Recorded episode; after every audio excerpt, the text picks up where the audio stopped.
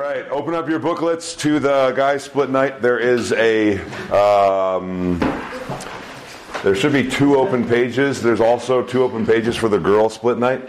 I have a uh, secondary goal here to uh, give you so much information tonight that you not only fill up both pages of your workbook, but also you fill up the girl split night as well. So that's available to you if you run out of room with all of the all of the good material, hopefully, that I will be sharing with you. Uh, we are going to be talking tonight.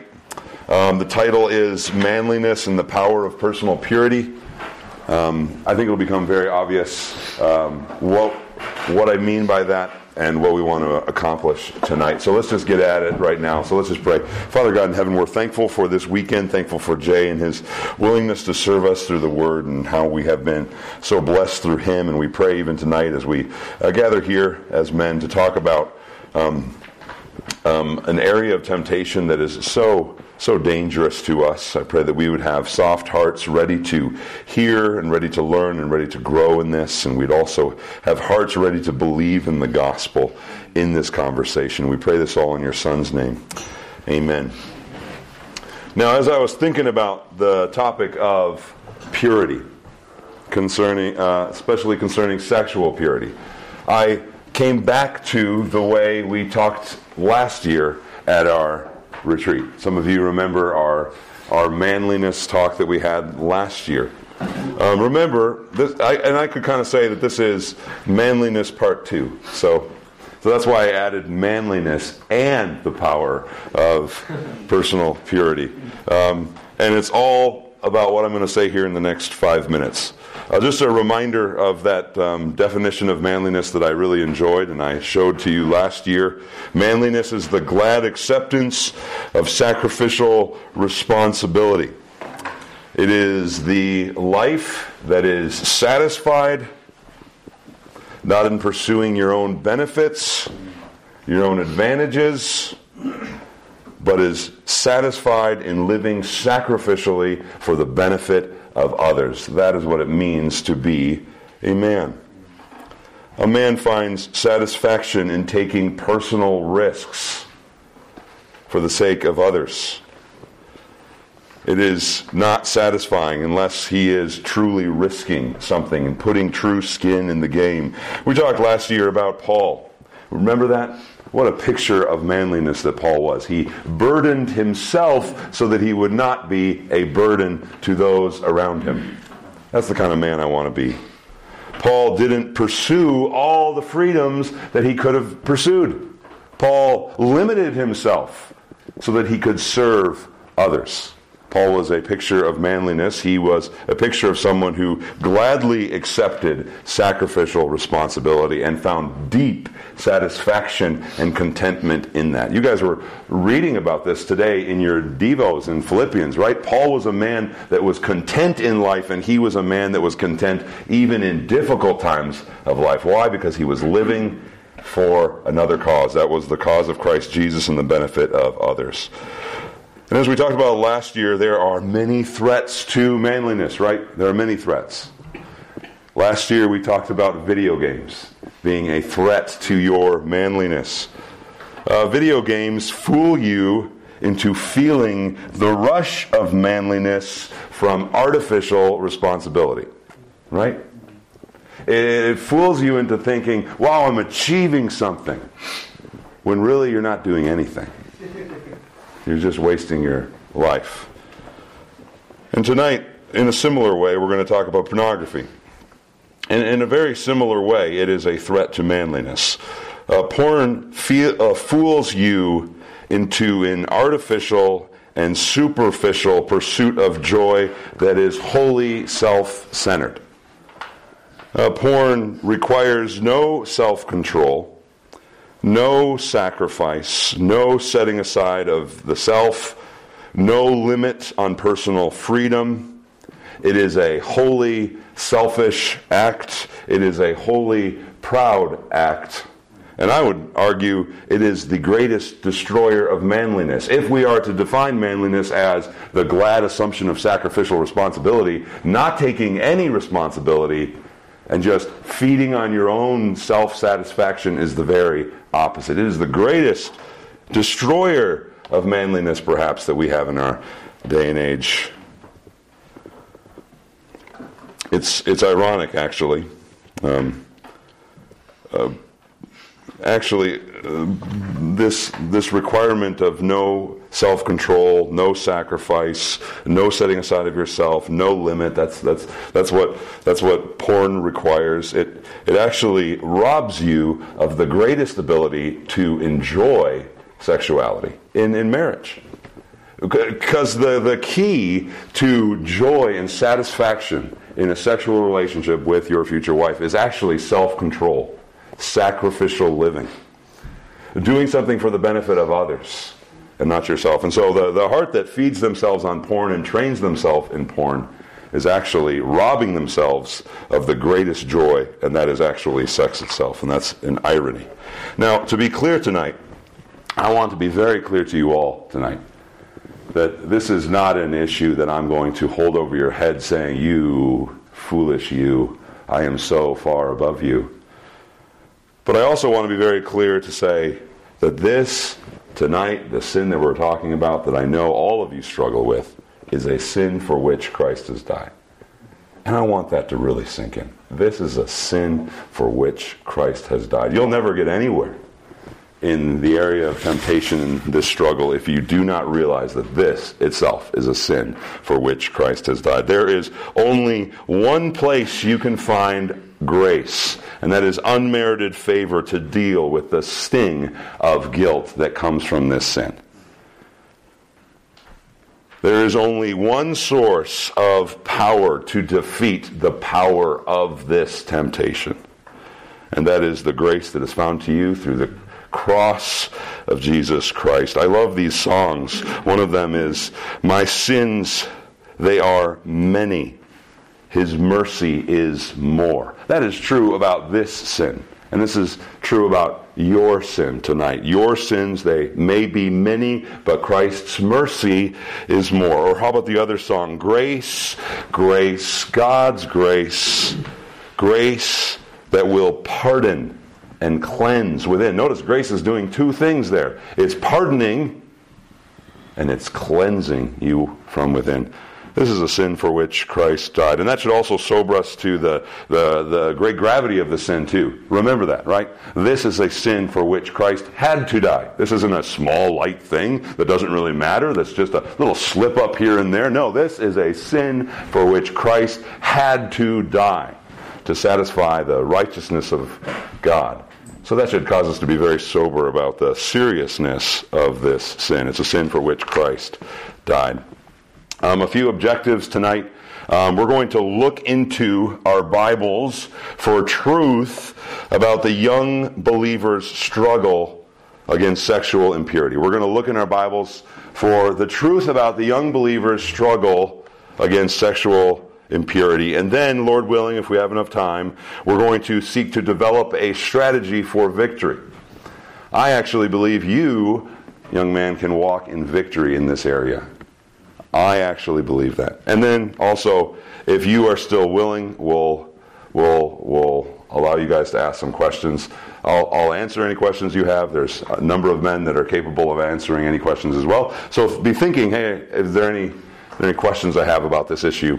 I know this is a sensitive topic. I know this is probably not one that you want to necessarily confess. Um, so maybe you could ask your question vaguely. I don't know. Uh, but it is important for you to be honest and open and transparent with somebody here. And I would appreciate any way I could be of assistance to you, even even now or later. Maybe you can pull me aside later. But let's let's first let's look at first the, the truth about the believer, the young believer's struggle against sexual impurity. Um, I want to be very specific in talking about the young believer's struggle with sexual impurity because you, young men, are young believers if you are believers. Uh, the passage we're going to focus on is 1 Thessalonians. You can turn there. 1 Thessalonians 4. I'm going to read the first verse and then explain a few things and then read a little bit more. Uh, 1 Thessalonians 4, verse 1, Paul writes to these young believers, Finally, then, brothers, we ask and exhort you in the Lord Jesus that as you received from us as how as to how you ought to walk and please God, just as you actually do walk, that you excel still more. Notice Paul is writing to young believers. He's encouraged about their growth, and he is eager for them to do what? To excel more and more. This is to abound more and more. This is to increase more and more. He is eager. Now, let me tell you a few things about the Thessalonian believers. They were young believers. Paul was uh, torn away, ripped away from them prematurely before he had completed um, his pastoral work among them. So he, he felt an urgency to reach out to them and see how they were doing because he was ripped away from them. You can read about that in Acts. But they were, despite, despite having Paul ripped away from them, they were a model church. And this could be a, a good way you could summarize the whole book of Thessalonians. They were the model church. They were a model of radical repentance and they were a model of supernatural affection. They turned from idols to wait for the Son from heaven. 1 Thessalonians 1 talks about, and then in uh, 1 Thessalonians 2, verse verse 13, they had this affection for God's word. It wasn't just man's word to them, it was God's word, and they had an affection to hear it and to obey it. And, and if we were to sum up the, the basic structure of Thessalonians, Paul writes, Paul writes to assure them of his love and his affection for them in light of his absence.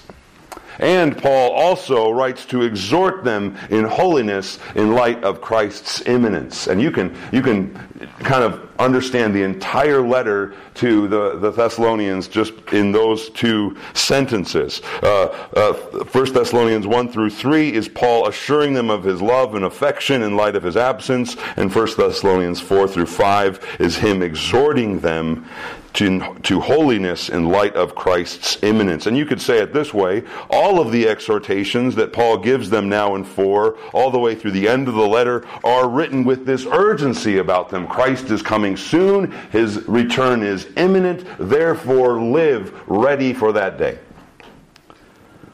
Or you could say it this way Paul now turns to them and says, I love you. You know that I love you. I'm concerned for you. And now I want to exhort you as a father who loves you. Live for maximum joy upon Christ's return.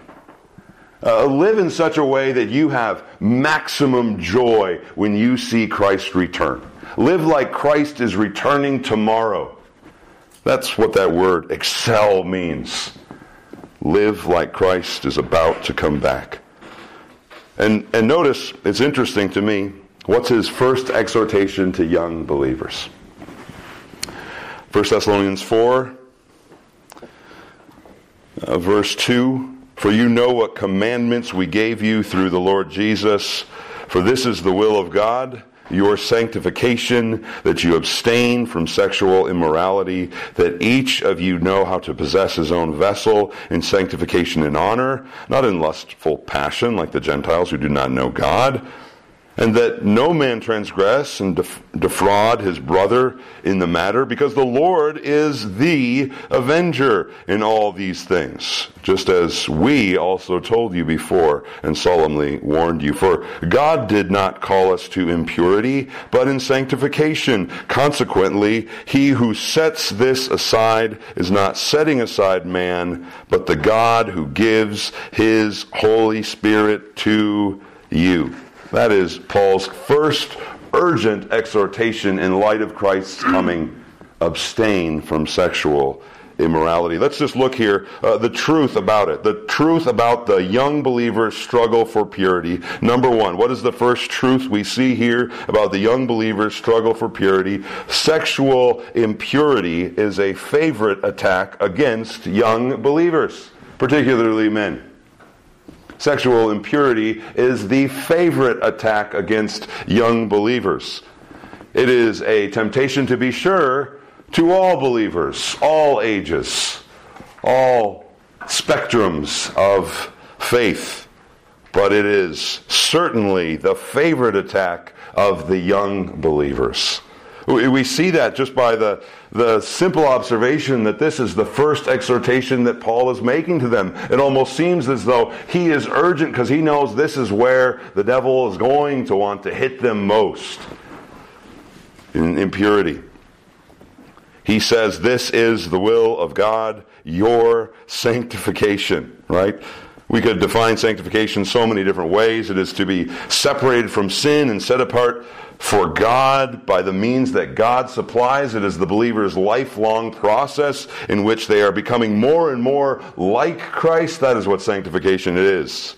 It is being separated from sin and set apart from, uh, from sin unto God, and it is a process that will take your entire life as a believer. And this is God's will for you, your sanctification. Notice, sanctification here is not working to achieve salvation, and, so, and sanctification is also not unnecessary to your salvation. This is integral. This is a part of your call. He'll even tell us uh, right there in verse 7, right? God calls us in salvation not to impurity, but to holiness. It's a part of our salvation call.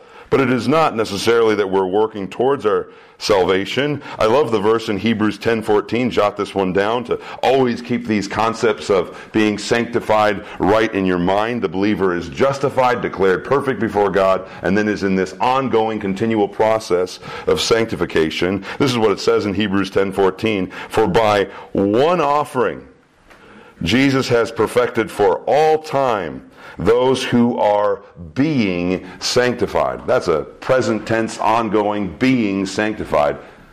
Under the umbrella of having been perfected for all time. We are perfected for all time, and yet at the same time, we are being sanctified at the same time. That is the glory of being in Christ.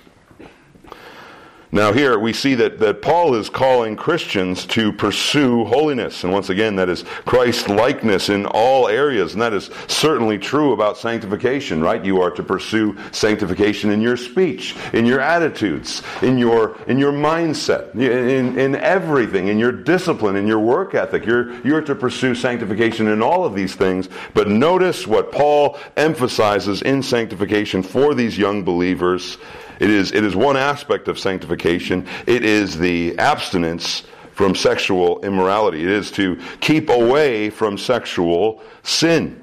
That is very important to Paul.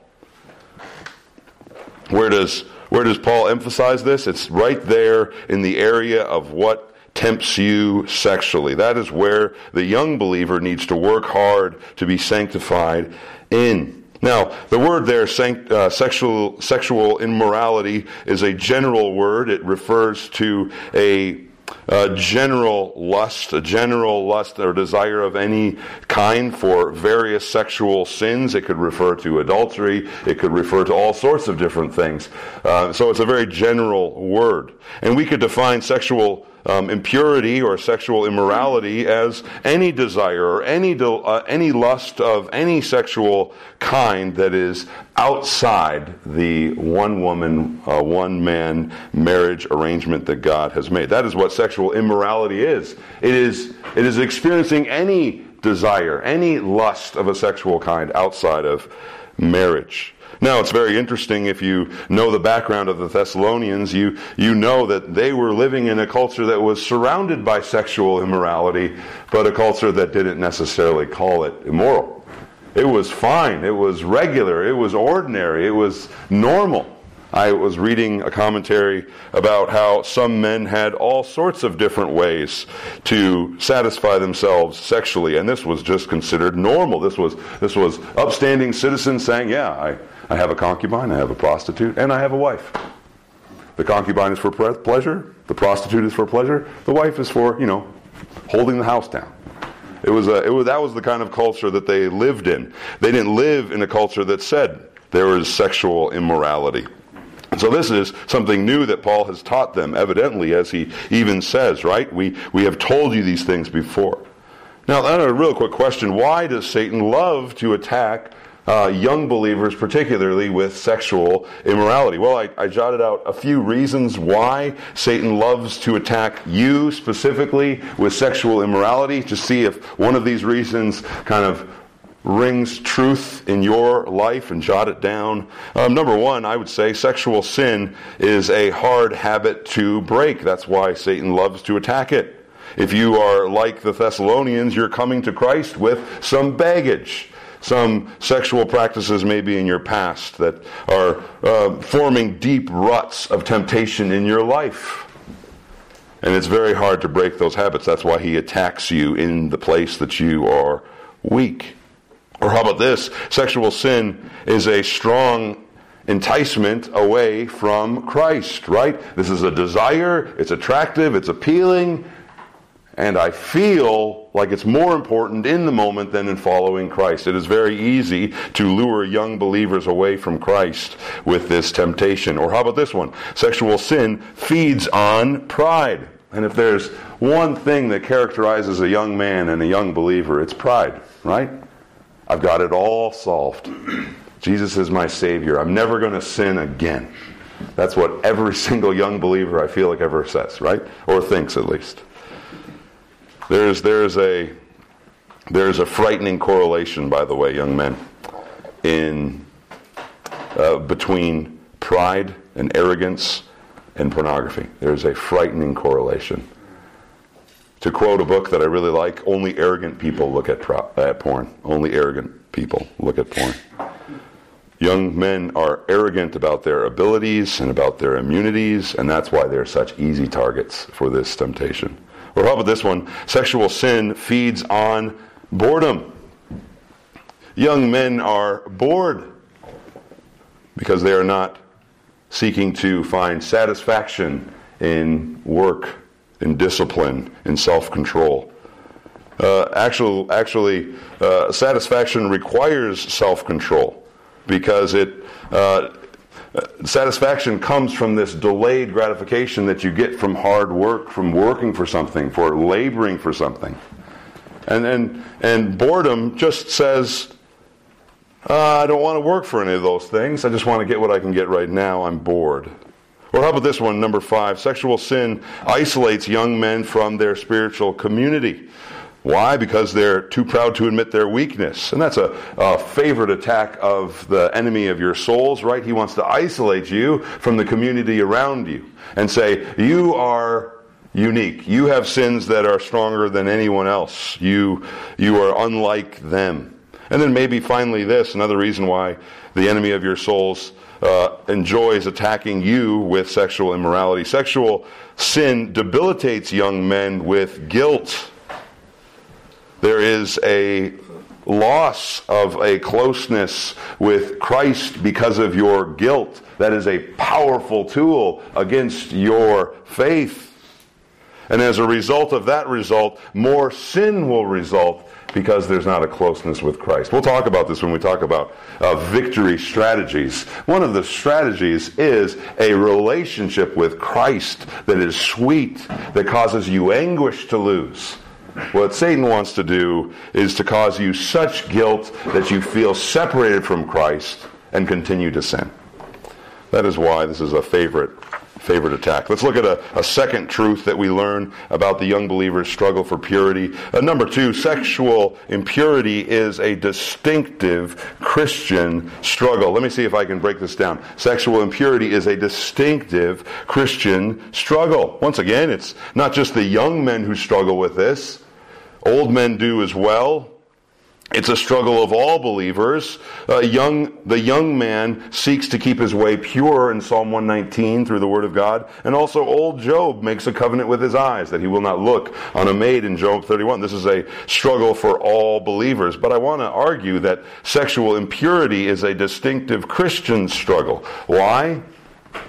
Because a believer, a Christian, struggles because they want to obey God's will.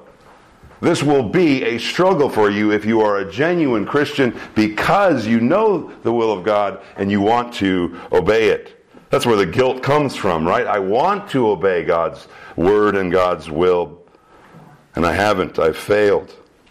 Notice, notice what he says here. He, he wraps it up. We, we know very well that this is God's will. Verse 3. This is the will of God, your sanctification By the way, this is just interesting to me. The, the believer struggles because they want to obey the will of God. The true believer delights to know what the will of God is. Do you realize that? The true believer, if you are a true believer, you rejoice at the words on your page, verse 3, that this is the will of God. You want to know what pleases God. Why do you want to know the will of God? Well, number one, you want to know because it means I know what pleases God, and that's what I want to do. Number two, it means if I know the will of God, I know what's best, right?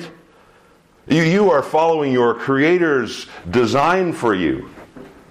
And that causes your heart to rejoice because you believe that His will is best for you. And to know God's will is to know what is best. Satan's schemes, however, try to destroy God's will for you, right?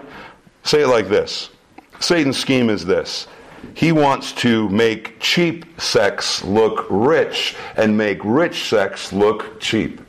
Right? Sex in marriage, boring. Sex outside of marriage, exciting. Right? But you know God's will that He has created it, designed it, that the best form of intimacy is between a man and a woman in marriage. And, and when you know that this is God's will, it causes your heart to rejoice. Why? Because you know what is best. How about this? It also means to know God's will that you know what's dangerous. Sexual pursuits outside of God's uh, plan steals, kills, and destroys. The believer rejoices to know God's will because they know what will destroy them. So there's this book that I really like. Um, it's called Finally Free by Heath Lambert on this topic. Uh, most of you already have it because I've given it to you. Uh, for those of you that I haven't given it to, I've got four copies over there, but that's all I have. But if any of you want one of those, you can take one of those right now. I mean, not now, but at the end of the night, if you want one of them. If there, if we run out, I will gladly buy more.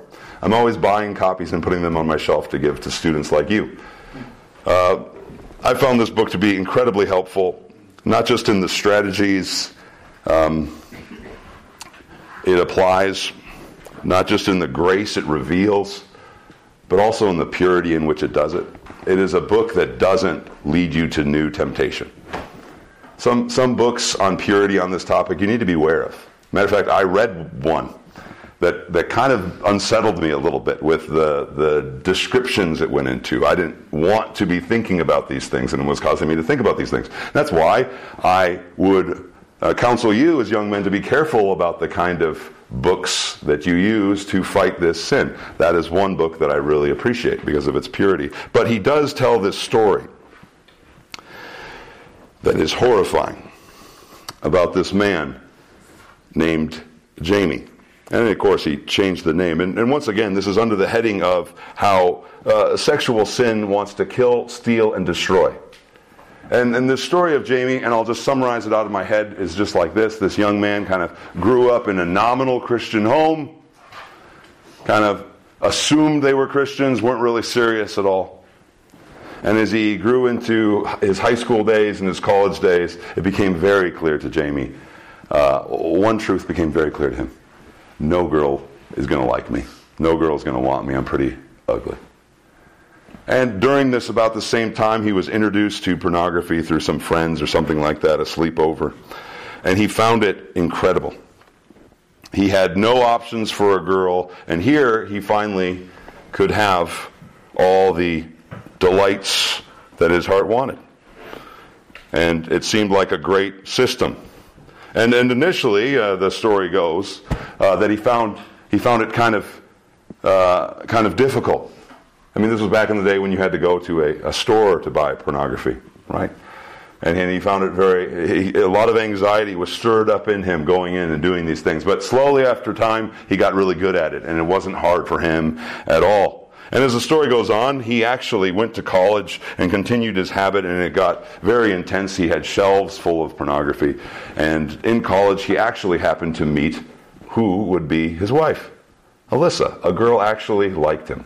And initially, she didn't really like his porn habit, but she thought it was totally normal, and she decided to marry him. But it just grew and grew and grew. And, and soon a shelf of pornography became a bookshelf of pornography. And soon a bookshelf of pornography became a basement of pornography. And then they added two twin daughters into the story. And suddenly he's not working, he's just at home in the basement. And the most horrifying part of this story is he puts a bed down there because he just lives down there. And his wife finally one day runs away with the girls. And he is left alone. And he doesn't even care. And the story ends with him at his parents' house, probably in his parents' basement, missing teeth, but not caring, just watching one more video after video after video. You tell me that sexual sin doesn't kill, steal, and destroy. It destroyed his family, destroyed him. That's what it does. That's what it does. So the believer delights to know God's will. By the way, that's, that is a definition of a dirty old man. And, and notice, you used to have to do a lot of hard things to be a dirty old man. It's pretty easy to do that today, right? You don't need a bookshelf. You don't need a basement. You need a phone. That's all you need. There's more porn out there than one human being can watch in their lifetime. And that's a horrifying thought. But the believer, once again, delights to know God's will because they know what is dangerous and they believe that in faith. It doesn't feel dangerous, but I'm going to believe it by faith that it is dangerous. And finally, the believer delights to know God's will because if they know God's will, they also know what God is going to make possible in their life. Do you realize that? When God says, This is my will for you, it also means God says, This is what I want to accomplish in your life. God's commands come with God's power to achieve those commands. Why? Because of the promises of the new covenant. Because of the reality of the power of the Holy Spirit inside of you, God's commands, God's will can be accomplished, made possible. So when, when you, young man, when you see verse 3, don't despair, rejoice. Rejoice because this is what pleases God. This is what is best. This is what's going to keep me from danger. And this is what God wants to do in my heart, mind, and life. The believer delights to know God's will. And therefore, the believer will always struggle because they will want to do God's will. And I want to notice a contrast here. The unbeliever, on the other hand, won't struggle to do God's will at all. This remember, this is a distinctive Christian struggle, right? They they they will struggle because they will want to do God's will, even if it is imperfect. But the unbeliever won't struggle to do God's will.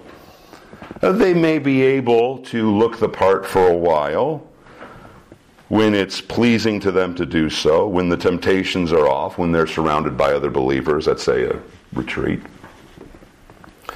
But when the struggle sets in, they will not long endure against their own lustful passions. Notice what he says in verse 4 this is the will of God, your sanctification, that you abstain from sexual immorality, that each of you know how to possess his own vessel in sanctification and honor, not in lustful passions like the Gentiles who do not know God. Notice there's a contrast here between the believer and the unbeliever. The believer has been given the ability to do what? To possess their own vessel in holiness the vessel here most likely refers to their own body. It's a, an Old Testament uh, language term that probably Paul is saying to, to refer to their own body. That, they, that you, as a believer, learn to possess your own vessel in sanctification and honor. But, but notice, the believer has been given this ability, but in contrast to that, what is the unbeliever, the Gentile who doesn't know God?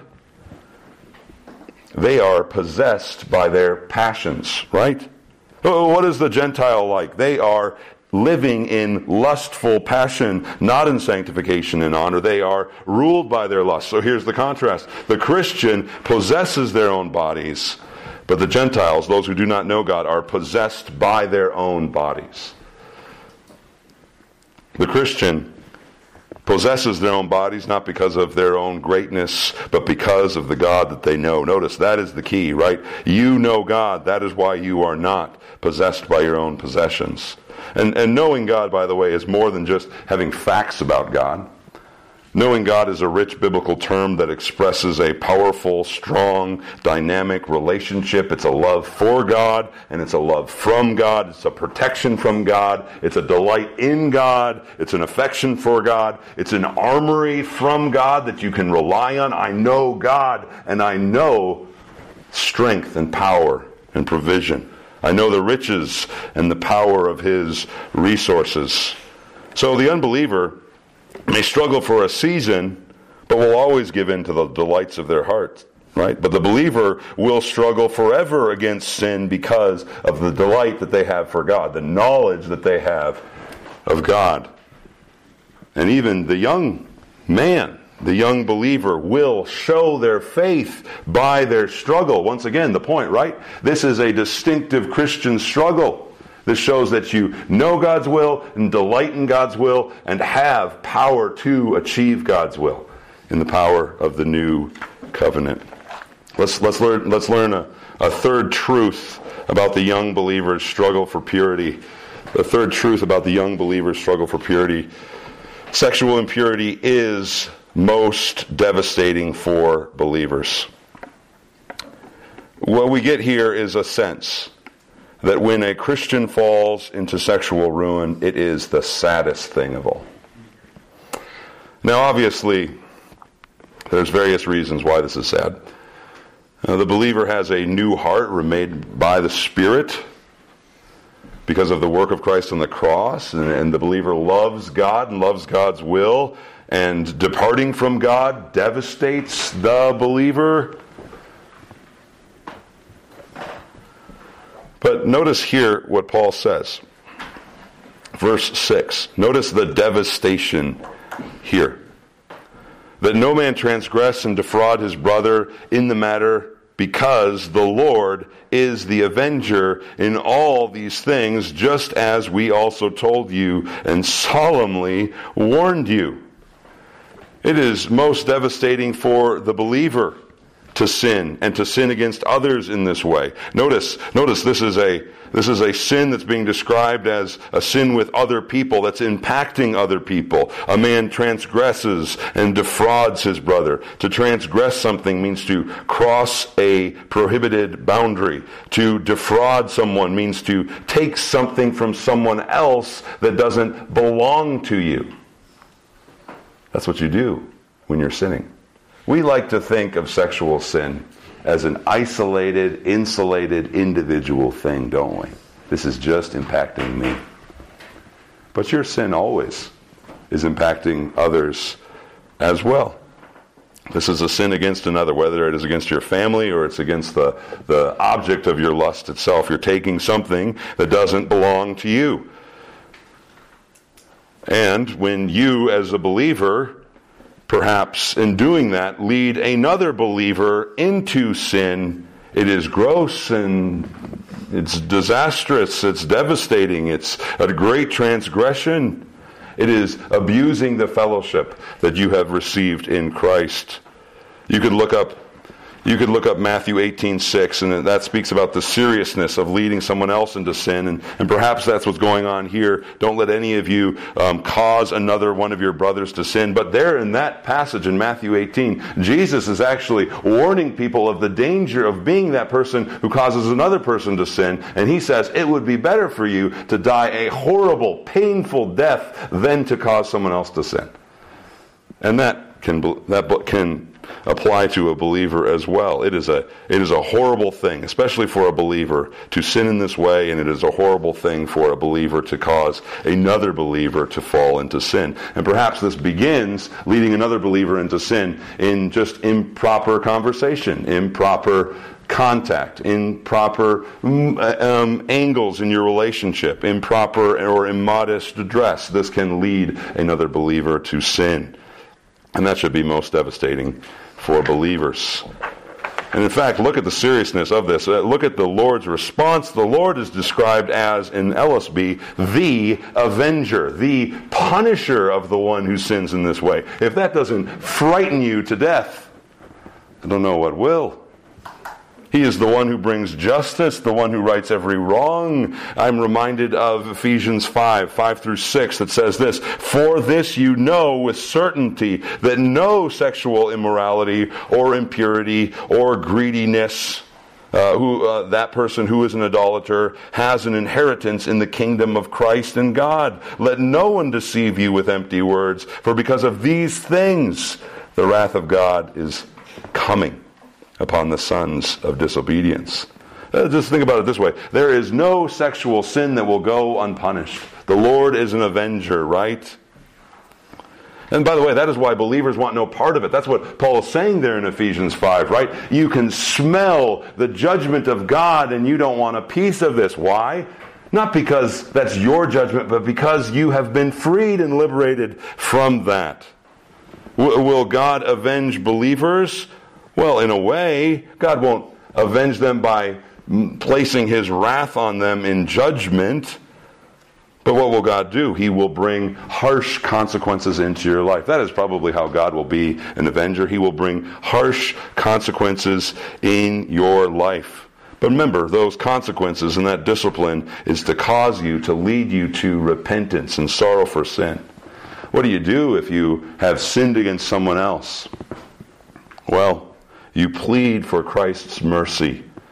And then you also repent of all the sin to that other person that you know. And seek God's grace to change. Because the Lord will be the one who avenges the person who doesn't. And once again, for a believer, that's because he wants to bring you to repentance and he will punish you until he does. Let's look at our, our final thing that we learn about the young believer's struggle for purity. We've learned about how sexual impurity is the favorite attack of your adversary. We've learned about how sexual impurity is the distinctive Christian struggle, and we've also seen how sexual impurity is the most dev- is most devastating for believers. One more thing. This is my favorite part. Number 4, sexual impurity does not have to dominate you. That is the truth that just thunders from this passage. And remember who Paul is speaking to. Paul is speaking to young believers. This is a truth for the young believers' struggle for purity. Sexual impurity does not have to dominate you. Often it is assumed of the young man, well, there's nothing you can do. Often it is told to the young man, it's just a part of youth. Often you are assured as a young man, it's just a normal part of adolescence. Some say these things, maybe perhaps well meaning, seeking to ease the guilt of sin that maybe a young man faces. But that's not how God's Word calls you to deal with your sin's guilt. Not by just excusing it away, not by saying this is normal. That's not how God ever calls you to deal with your sin. You could say it this way all you do by lessening sin's guilt is lessen God's supply. All you do in lessening sin's guilt is lessening the power of the gospel to be triumphed in your life. Instead, you should look, you should behold your sin in all of its ugliness according to the Word of God and be sorrowful for it. But then also believing, say, and this is the sin for which Christ has died. That is the only way. That is the only way that you will have victory, is by confessing it as it is. But God actually enables believers to do more than just be liberated from sin's guilt. That is a glorious truth. God, by his power, also enables believers to be, in an imperfect way in this life, liberated from sin's grip as well. Like I said, this does not have to be a sin that dominates you. What does 1 Thessalonians reveal about the young believers? Uh, victory against this. Uh, look at the victory assumed that is possible for a young believer from 1 Thessalonians. First off, look at verse 7. For God did not call us to impurity, but in sanctification. Notice there, the call there is referring to God's call uh, in salvation in our life. And then notice, God calls us not to impurity, but in sanctification. It is possible. It is a part of God's call. God's call is a huge theme in 1 Thessalonians. In chapter 1, 4 through 7, their election is evident. Their election is evident because of how they've responded to the message, God's call in their life. In chapter 1, verse 9 and 10, their God's call in their life is evident based on how they have turned from sin and are awaiting Christ Jesus. God's call on their life is also evident in chapter 2 verse 12 in how they are now living a life that is worthy, right? God's call is your entire salvation begun in Christ and ended in Christ. And notice what he says here in verse 7, right?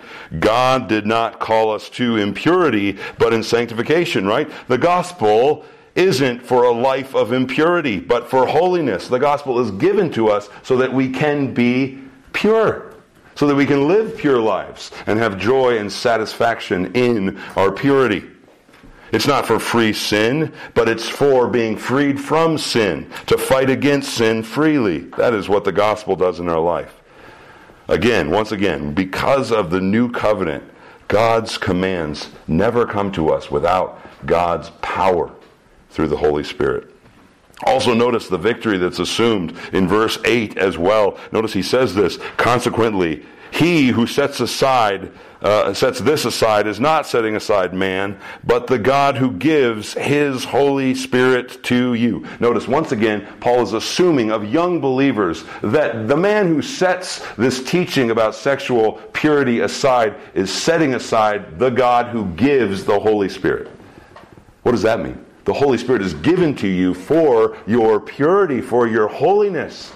You, a young believer, have the power to be free from sexual impurity. It's not in your strength, but it's through the powerful presence of the Spirit of God given to you. And that is a glorious thing. Or look at my favorite verse in 1 Thessalonians. 1 Thessalonians 5, verse 23. This is the benediction. Remember, it is God's will, your sanctification. But notice how Paul ends this letter now. 1 Thessalonians 5.23. All eyes on this verse. Benediction. Now, may the God of peace himself sanctify you entirely and may your spirit and soul and body be preserved complete without blame at the coming of our Lord Jesus Christ. Faithful is he who calls you, who also will do it. That's assurance right there. God's will. God's will is your sexual purity. And God's want is your sexual purity. God is faithful in calling you and also faithful, verse 24, in bringing it about inside of you through the Spirit. If you disregard this, if you say, it's impossible for me, you are disregarding the God who gives you the Holy Spirit to do so. Or to say it simply, sexual impurity does not have to dominate you. That's the truth of your struggle. But that doesn't mean assurance or victory is automatic. That's just truths. I think a lot about the current state of the teaching of the church right now and typical messages that are given to young men on this topic. And are those truths stated? Or is it just a sorry, we're all sorry, we're all miserable, let's go home? Let's talk about truth. But let's also not divorce truth from strategy. This great gospel truth that we have calls us to purity, calls us to uh, wage war through a strategy for victory against impurity. Let's develop now a strategy for victory. I, I will move to my second purpose here. Once again, I am convinced that you can begin, even today, to have victory in your life against impurity. But it will require you to pursue the strategy that God uh, lays out for you in His Word. And once again, a great book on the strategy of God right over there on the piano. I'll, I'll borrow, and by borrow I mean steal from all of it right now. The young man's recipe for victory. Let's write it out real quick. Um, number one, the young man's recipe for victory. Grow in the knowledge of God's grace. Grow in the knowledge of God's grace. Once again, I love this book, Finally Free. It writes powerful strategy in, in the actual grace of God. This is not just, hey, do better, young man. It's no, it's do better because of the grace that enables you to do better. The gospel gives you grace to win. It gives you unmerited favor in guilt and unmerited power to fight. And you need to grow in the knowledge of God's grace. That's what we've been doing so far. We've been growing in the knowledge of God's grace. Continue to grow in the knowledge of God's grace. See what the Bible says about sexual impurity and God's call to purity. Here's another strategy for you Number two, remove sin's opportunity. This is a famous verse. Romans 13, 14 is very true, though. Make no provision for the flesh in regards to its lust. And I'm going to be honest with you. Many of you fail because you allow temptations to live so close to you. You need radical measures. As Jesus would say, you need to cut off something. Now, to be clear, radical measures like removing a phone, removing a TV, you know, sometimes, sometimes these radical measures need to stay in your life forever. Some, there are some places that you should never go. And, and, but there are some things that are kind of useful in life, like a phone. And you can't live the rest of your life Oh, without perhaps a phone, maybe you could. Maybe you could get one of those old, you know, one of those. But I think sometimes radical measures aren't for for uh, aren't to be permanently placed in your life, but they're to give you space to enable grace to strengthen your heart for war, so that you don't have to live in a closet anymore in your life, so that you have power to turn away from temptation when you see it. Sometimes radical measures, though, are important in your life. Sometimes you need to remove a phone for a few months. Sometimes you re- need to remove movies for a certain period of time to strengthen your own mind and your own heart so that you can turn away from sin. But the, the main thing here is, and it's a principle very clear in Scripture, you need to remove sin's opportunity. You need to remove sin's opportunity. Let's look at another strategy. This one will be a little bit longer because it's my favorite, and then I'll zip through the rest, hopefully. Uh, you need to learn how to fail. You need to learn how to fail. And I'll be honest with you, there are few lower places to be than the guilt you feel when you fail in impurity, right? There are few lower places to be, right? Suddenly, every reproach and every guilt presses in on you. Suddenly, the only thing you do is mentally punish yourself for hours on end.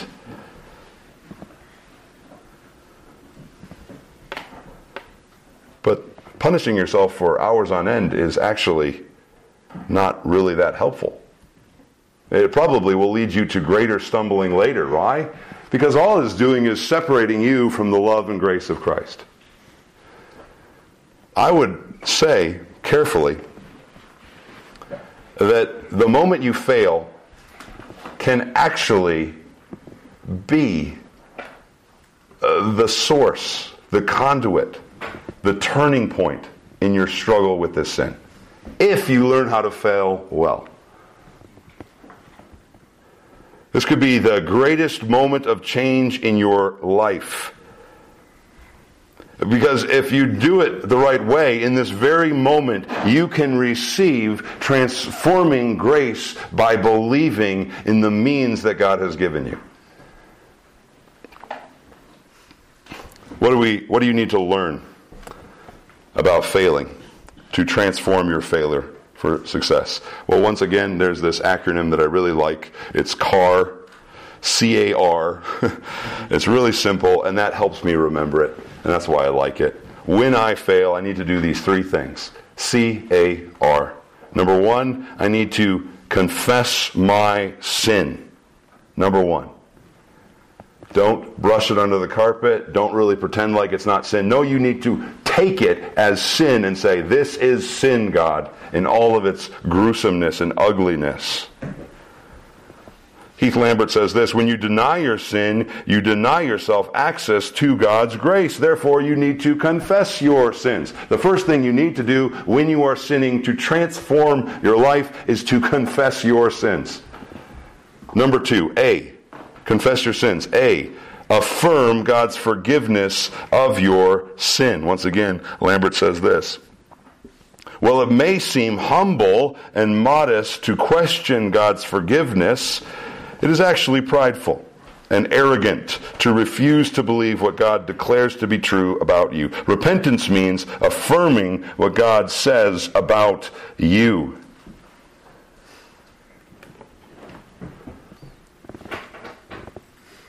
You need to, in that very moment of guilt, confess your sin and also affirm God's forgiveness of your sin.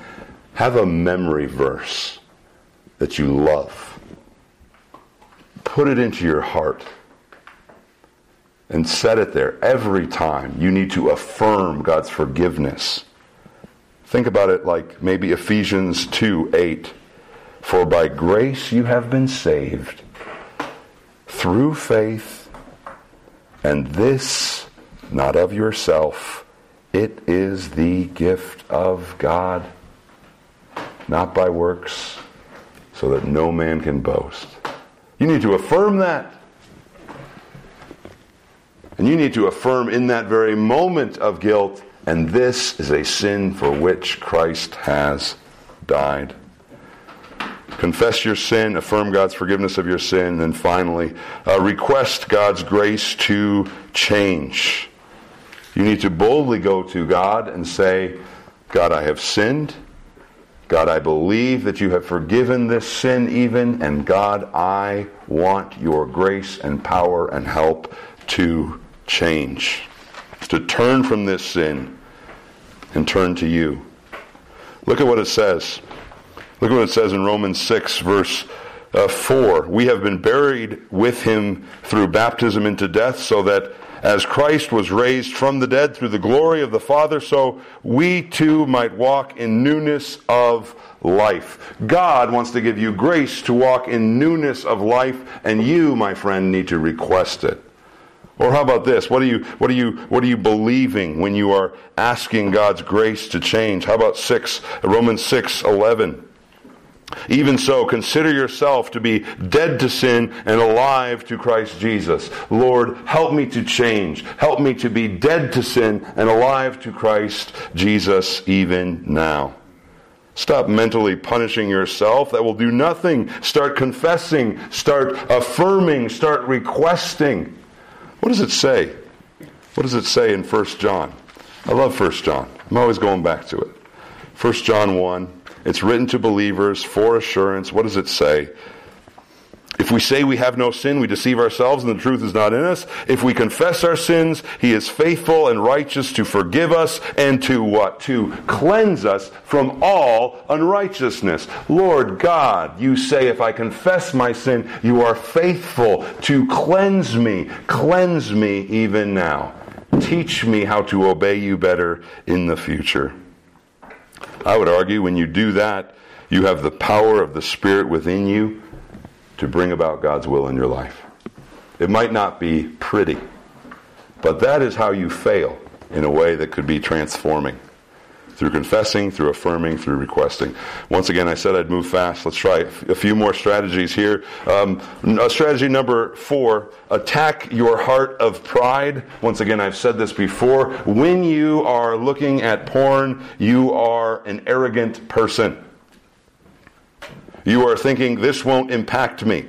You're saying, my will is greater than God's will. Once again, only arrogant people look at porn. They think they can get by it, miss out on its danger. Here's another strategy, another victory strategy, number five. Be sorrowful about the right things. I love 2 Corinthians 7. It paints a picture, though, of two kinds of repentances. One repentance is the, the first sinner is someone who is sorry over losing stuff. They're grieved that they're missing out on things. They can't sin anymore like they used to be able to sin. They feel the sting of sin, yes, but they still cherish it in their heart. The irony of this person who is confessing their sin is they are showing the same selfishness in their sorrow for sin that they that they use to pursue that sin in the first place, selfishness. But the second sinner is someone who is sorry that their sin is against God and they're sorry that their relationship with God has been destroyed. That is the true kind of sorrow that will cause victory to sprout up in your life. It produces, what does it produce? It produces earnestness, eagerness to clear yourself, alarm, godly fear, uh, longing, zeal for restoration. The person who is sorrowful in displeasing God, in, in losing the fellowship of God, has a powerful victory against sin. Or here's another strategy, a sixth strategy learn the purity cheat codes. I've talked to you about thankfulness before. Uh, thankfulness fights against the root of impurity because the root issue of porn is greediness. You're greedy for something that does not belong to you and you think will satisfy you. Notice the difference here. Sexual immorality, Paul says in Ephesians 5 3 through 4, sexual immorality and any impurity or greed must not even be named among you as is proper among the saints, nor filthiness or foolish talk or coarse jesting, which is not fitting, but rather giving of thanks. What's in contrast to all of those things, especially sexual impurity, it is thankfulness. Practice thankfulness, and you practice the cheat code for purity. Another strategy, establish the right kind of accountability. Some people think accountability is a bunch of peers talking about how weak they are and then just going home. True accountability is you going to someone who is stronger in the faith than you and getting their help and assistance to pull you out of where you're at, to dive into your life and to see where you are weak, where you need to shore up some strategies in your life. That is true accountability.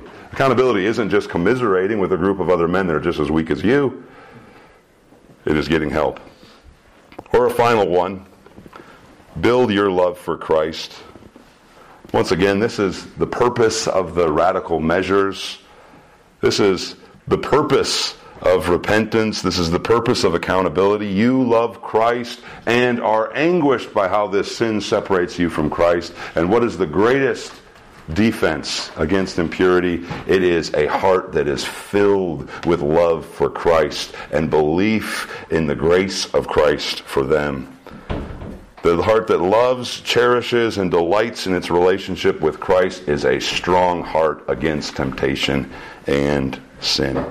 And once again, let me remind you that this is all through the grace of our God in Christ. Remember, 1 Thessalonians 5 23 and 24. Now may the God of peace himself sanctify you entirely, and may your spirit and soul and body be preserved complete without blame at the coming of our Lord Jesus Christ. Faithful is he who calls you, who also will do it.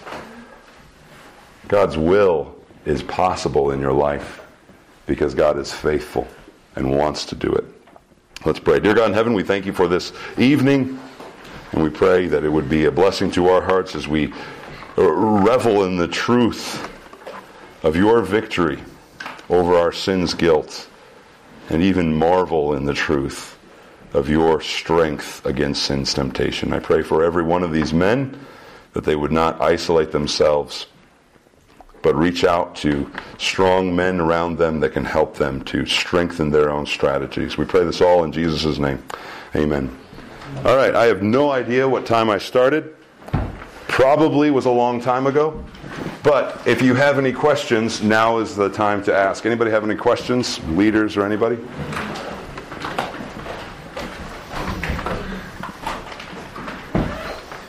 Yes, Matthew.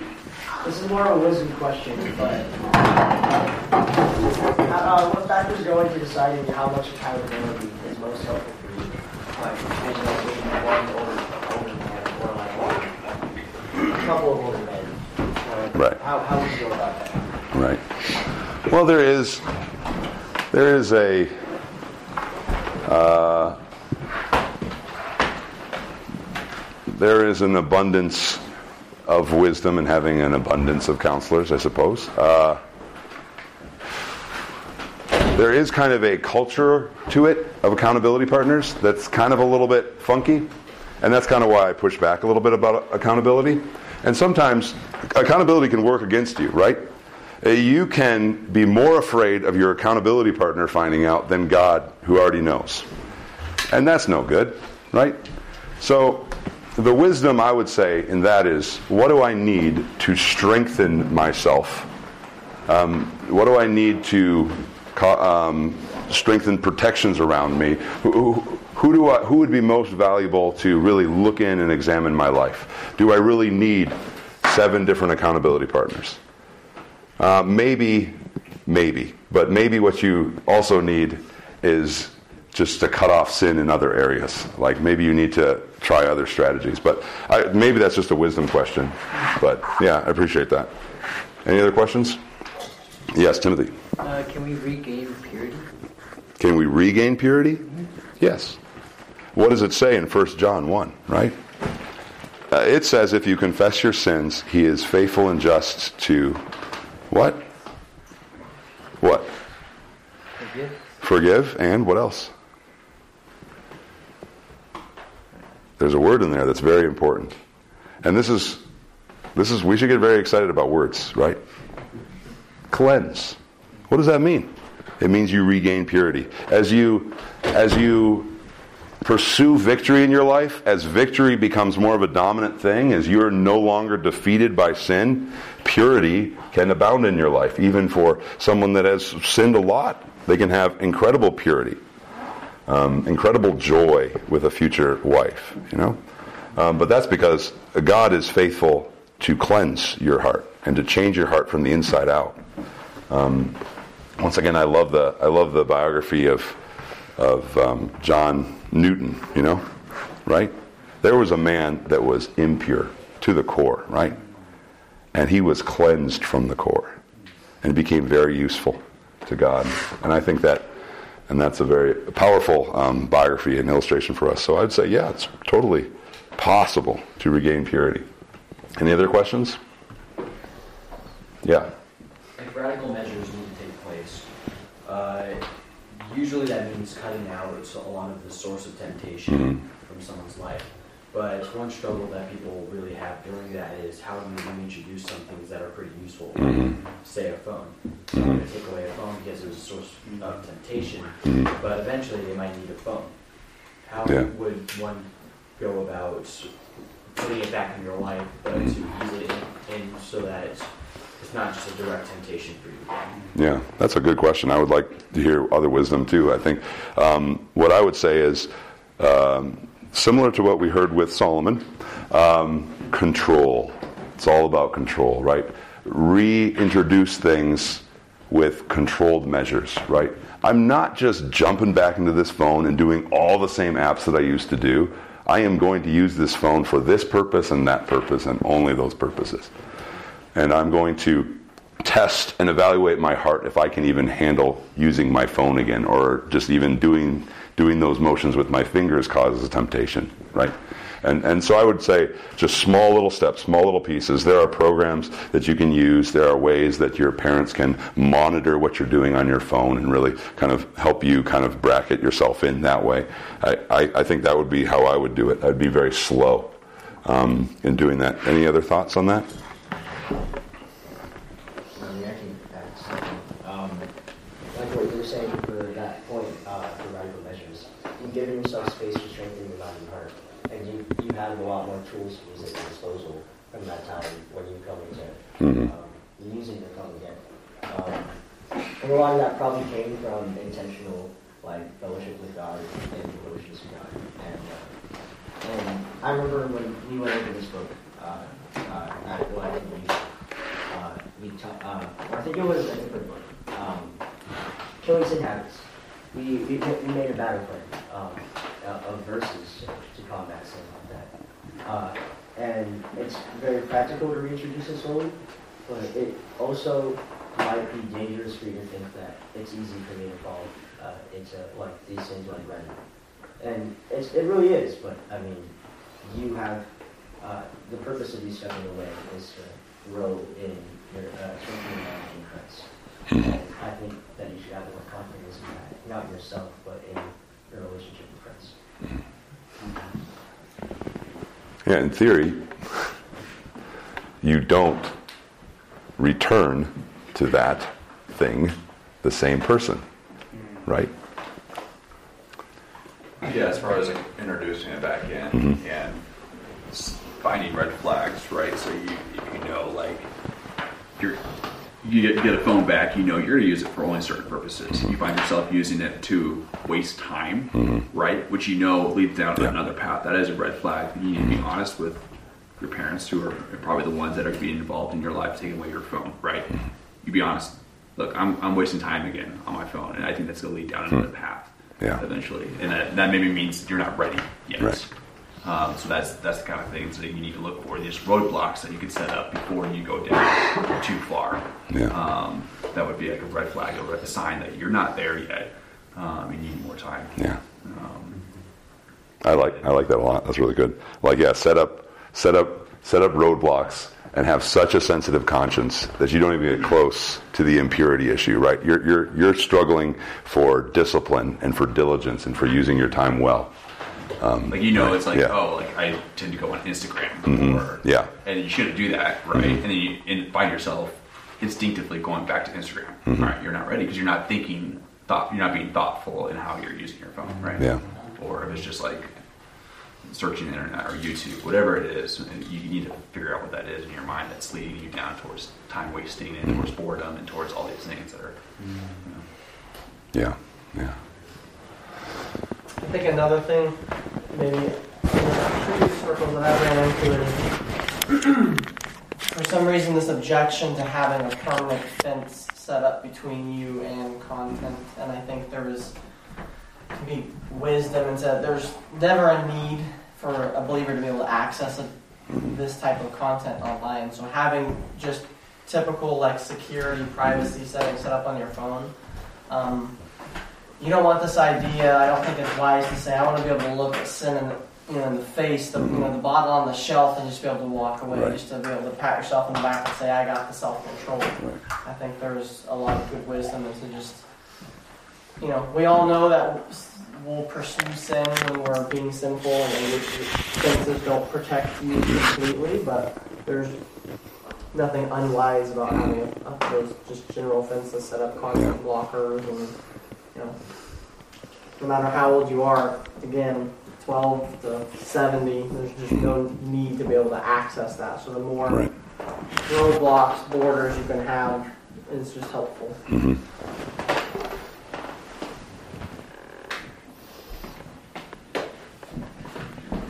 Yeah, I think I think a lot of godly men actually, a lot of mature men actually have a lot of security in their life that might not even be necessary, but they have no time.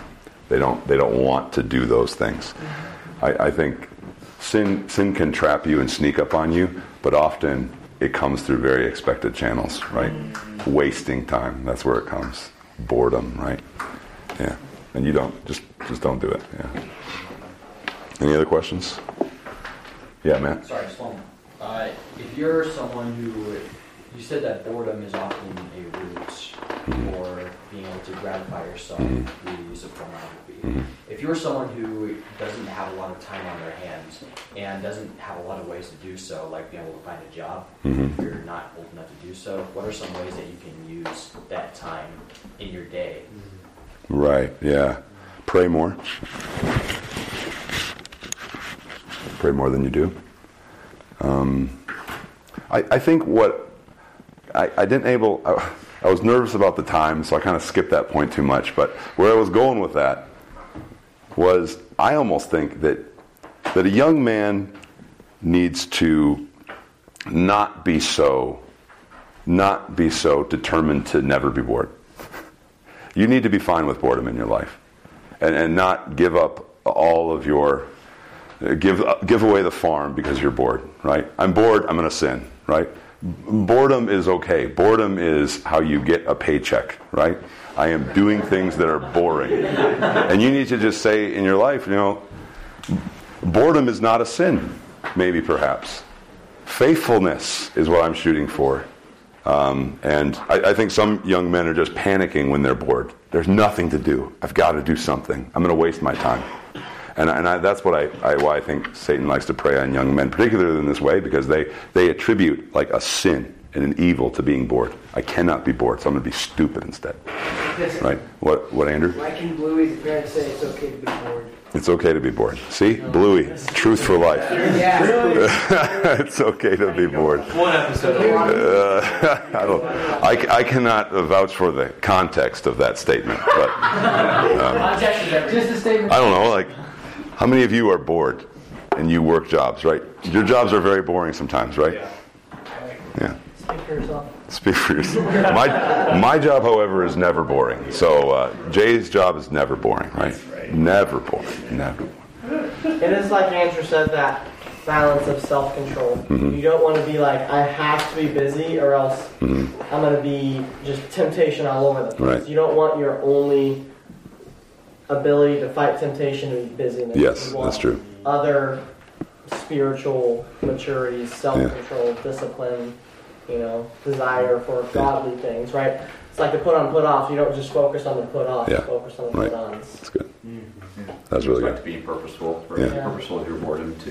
Purposeful of the the time that you you have. It's it's um, you're passive. You, you go into a situation where you know you're gonna have a lot of free time, and you're passive, and you're planning about it.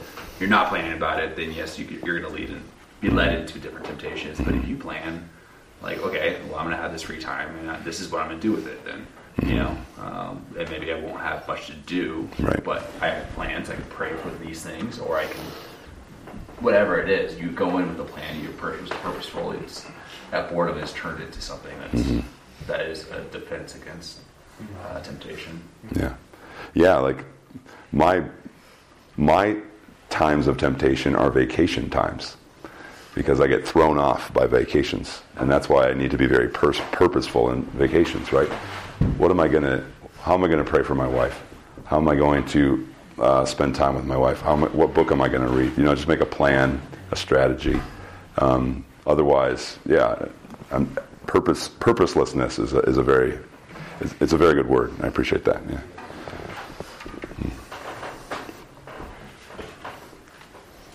Yeah, Jack. Uh, I, I think one thing that helps me in not just purity, but in just like in in addition to purity, is even is doing boring tasks rather than just being bored. Like mm-hmm. on this sitting here bored, mm-hmm. like it, it's there's like um, boring task. Like there's a difference between just being like bored, bored, and just sitting there, and like doing something boring, but it's keeping you occupied. Like just go clean the dog poop and you Right. know clean something. Yeah. Usually clean something.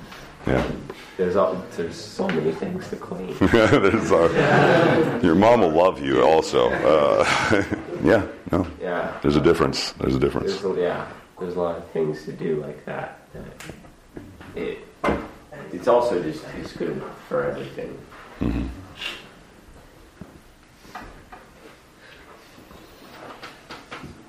Anybody else?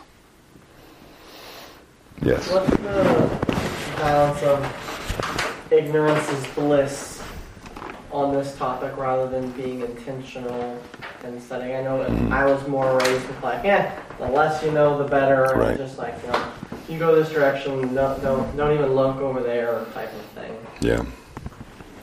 I think ignorance is bliss is ignorant because we don't have ignorance anymore. Um,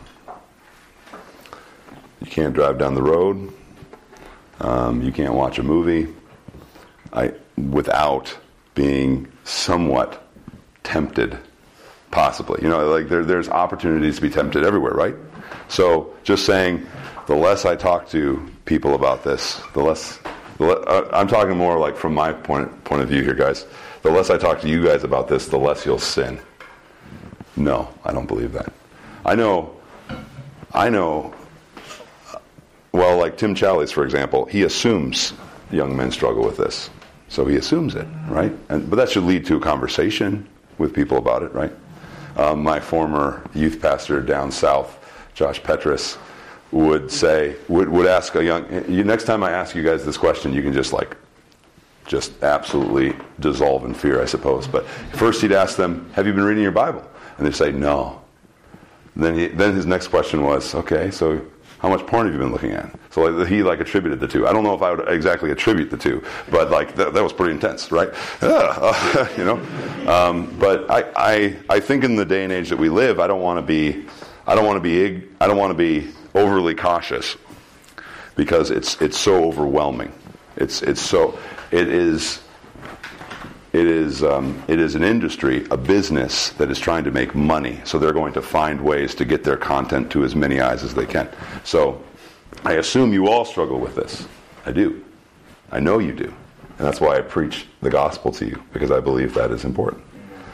Um, but I also want to be very clear about strategies. I don't always talk about this topic, do I? But when I do, I always talk about strategies and talk about the grace of God because I want you guys to know, know the truth. But yeah, so I that's kind of how I would lean. I'm already thinking about conversations or when it will start with my kids. You know, like when when is too soon.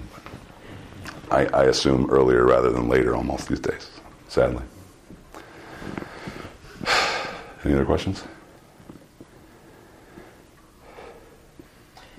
I'd just like to make a comment. Mm-hmm. Just like what you said, you assume earlier rather than later. I think the last poll I heard was seven-year-olds is the average time when people start looking at porn, and that should break everybody's heart. But um, it is a business. Um, and I want to say, uh, David, like you bringing the gospel into this, which is so. I've never heard a purity message like on this topic with a group of guys. It's usually just like you know, gun ho, we can do this, you know, end of story. But applying the gospel in there is just beautiful. And uh, but we really do live in a time where um, it's everywhere, and it's almost like in the first. Uh, reminds me of the third, fourth century when modest monks started coming into you know into play. The reason why they started doing that and going into monasteries was because the world was so sinful because then they weren't persecuted anymore.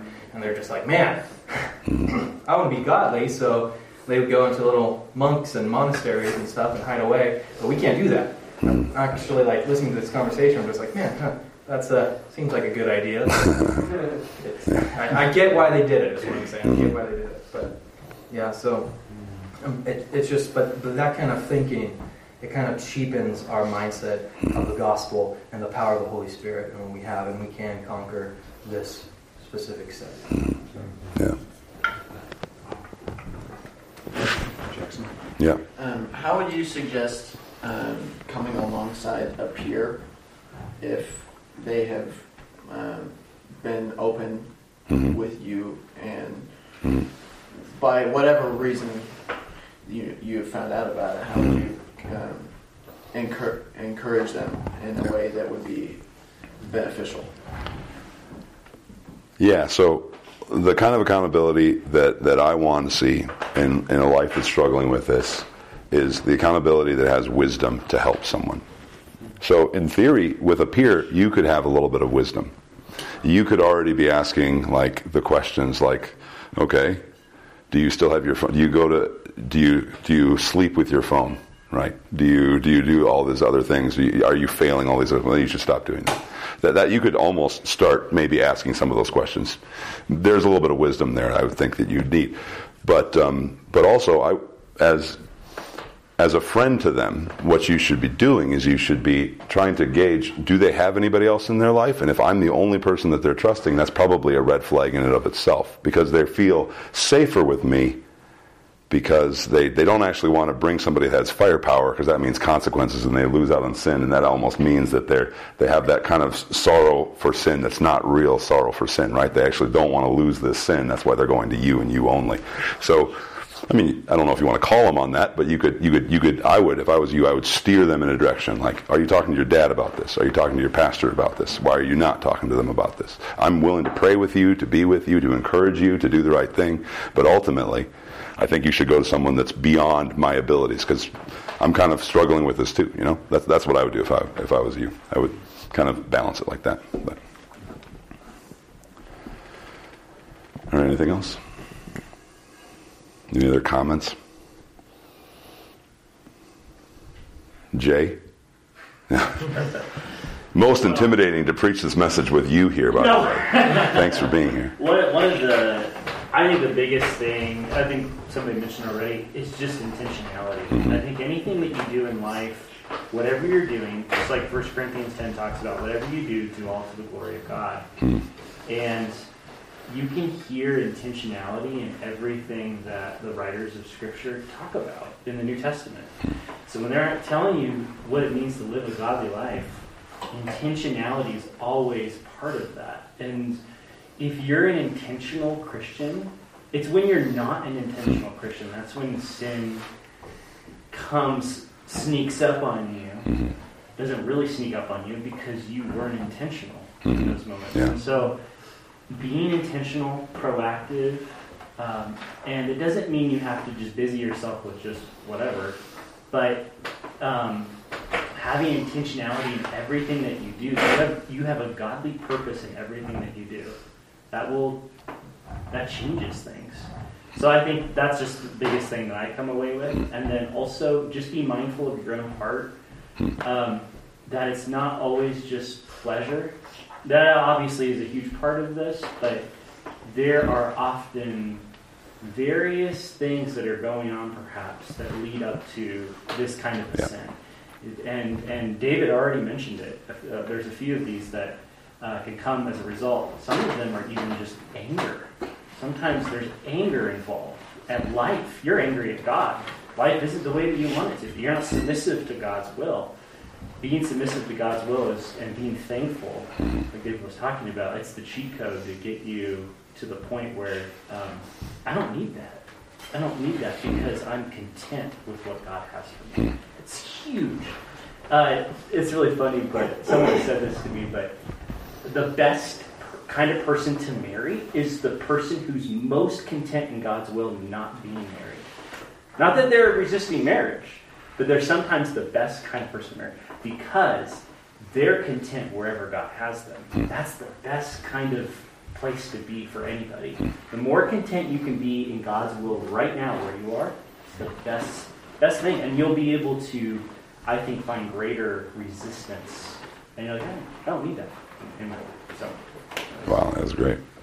Yeah, Jack. Um, how do you suggest, I mean, you know, at the exact, how do you suggest we bring this up in the future with, um, like spouses and, um, like, assuming that it's not still a problem, but like, how do you suggest speaking about it, you know, in retrospect to your future spouse?